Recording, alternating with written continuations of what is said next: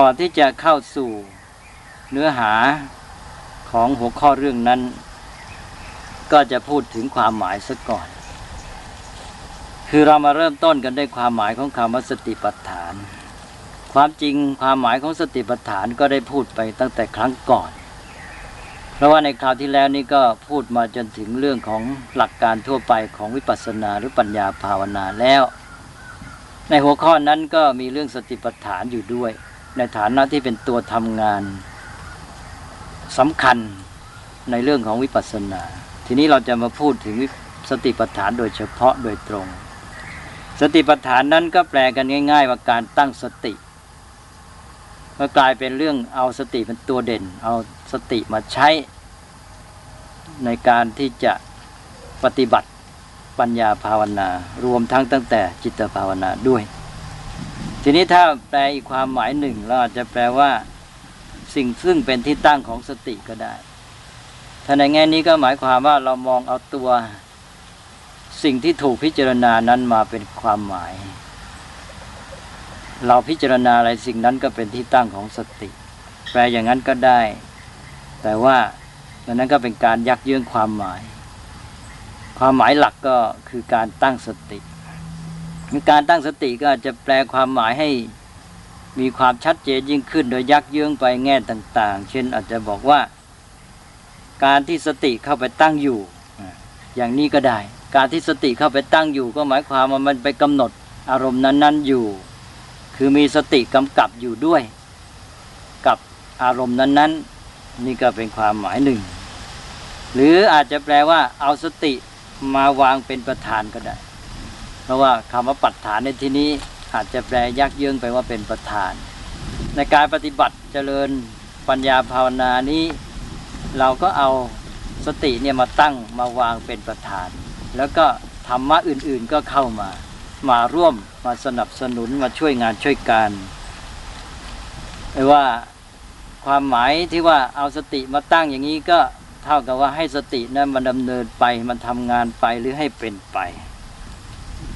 หรือการที่สตินั้นน่ะปรากฏตัวออกมาทำงานทำหน้าที่ เป็นตัวเด็ด หรือจะแปลอีกอย่างหนึ่งก็ได้ บางท่านอาจจะชอบใจว่า ให้แปลสติปัฏฐานว่า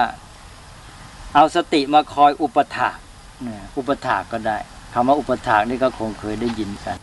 อุปถากก็แปลว่า คอยมาเฝ้าดูแล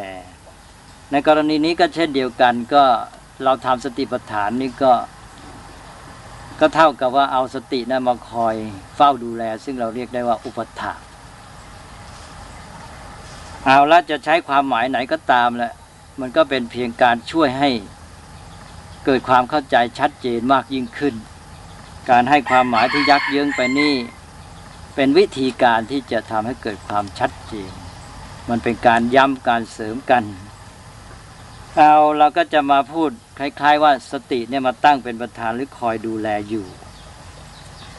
แม้อย่างนี้แล้วเราก็จะต้องย้ำไว้ด้วยบอกว่า ตัวทำงานที่แท้นั้นคือปัญญา สติมาตั้งเป็นประธานให้ แต่ตัวที่ทำงานที่แท้จริงคือปัญญา ปัญญาในที่นี้เนี่ยจะเห็นได้จากคำว่าอนุปัสนาซึ่งจะได้เห็นจากชื่อของสติปัฏฐานแต่ละข้อต่อไป ตอนนี้ก็ย้ำแต่เพียงว่าปัญญาเป็นตัวทำงานที่แท้จริง แล้วปัญญานี้ก็ทำงานควบคู่กันไปกับสติ เราก็จะได้เห็นคำว่าอนุปัสสนาเนี่ยมาคู่กับคำว่าสติปัฏฐานต่อกัน ในชื่อของสติปัฏฐานแต่ละข้อทีนี้ถ้าหากว่าปัญญาไม่มาทำงานล่ะ ถ้าปัญญาไม่มาทำงานนี้ สติก็เพียงแต่ว่าช่วยให้เกิดสมาธิ เมื่อสติเพียงแต่ช่วยให้เกิดสมาธิ มันก็ไม่เป็นวิปัสสนา มันพาไปหาสมาธิซะแล้วมันก็เป็นเรื่องของสมถะเท่านั้นเองเพราะฉะนั้นข้อสำคัญเนี่ยเราอย่าลืมปัญญา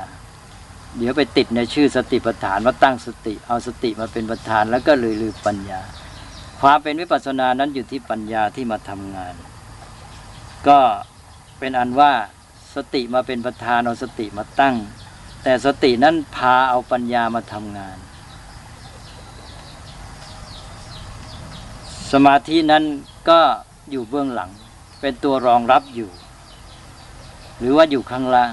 เป็นพื้นให้ช่วยในการทำงาน เพราะว่าการทำงานของสติและปัญญานี้ จะทำงานได้ดีต้องอาศัยจิตที่เหมาะกับงานที่เป็นสมาธิ เมื่อกี้ได้บอกแล้วว่า ในชื่อของสติปัฏฐานแต่ละข้อไม่แยกออกไปเนี่ยจะมีคำว่าอนุปัสนาด้วย ซึ่งคำว่าอนุปัสนานั่นแหละคือตัวปัญญา ก็เรามาดูชื่อกันบอบอกว่าสติปัฏฐานมีสี่ข้อเอาลองดูซิว่าสี่ข้อนั้นมีอะไรบ้าง ทุกข้อจะมีคำว่าอนุปัสนาอยู่ด้วย ขอให้สังเกตดูแล้วข้อหนึ่งก็กายานุปัสสนาสติปัฏฐานเนี่ยมีคำว่ากาย กับอนุปัสนารวมกันจึงเป็นกายานุปัสนา แล้วก็สติปัฏฐาน ข้อที่สองก็เวทนานุปัสนาสติปัฏฐาน ก็คือเวทนาแล้วก็บวกอนุปัสนา ตัวยืนก็คืออนุปัสนากับสติปัฏฐานนะยืนอยู่ตลอด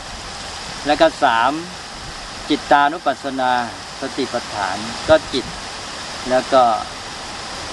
อนุปัสสนากับสติปัฏฐานและสุดท้ายสี่ ธรรมานุปัสสนาสติปัฏฐานก็ธรรมะเปลี่ยนไปแล้วก็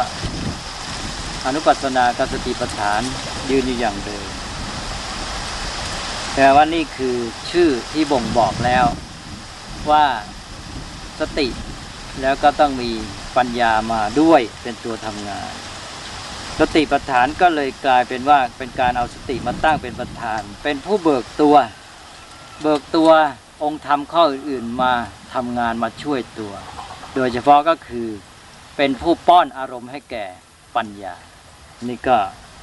ถ้าเรามองความหมายต่างๆ เหล่านี้จะช่วยให้เข้าใจการทำงานหรือหน้าที่ขององค์ธรรมต่าง ๆ ชัดขึ้นชัดขึ้น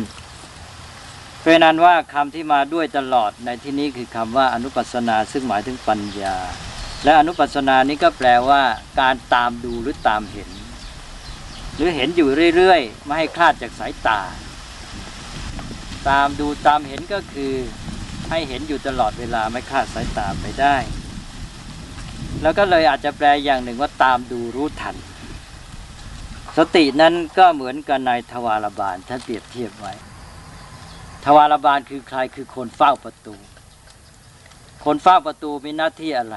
มีหน้าที่ก็ต้องคอยดูคนเข้าออกทุกคน ทีนี้นายทวารบาลนั้น ชัดแล้วว่าต้องดูคนเข้าออก ต้องจับตาได้หมด คนทุกคนที่ผ่านเข้าผ่านออกนั้นต้องอยู่ในสายตา เมื่อเขาอยู่ในสายตาก็เป็นอันว่านายทวารบาลนี้ทำหน้าที่ได้ถูกต้องระดับหนึ่งแล้วแต่เท่านี้พอหรือเปล่านายทวารบาลจับตาดูทุกคนที่เดินเข้าออกไม่คลาดสายตา แต่ว่าถ้านายทวารบาลไม่มีปัญญา คนเฝ้าประตูนี้ ไม่มีปัญญา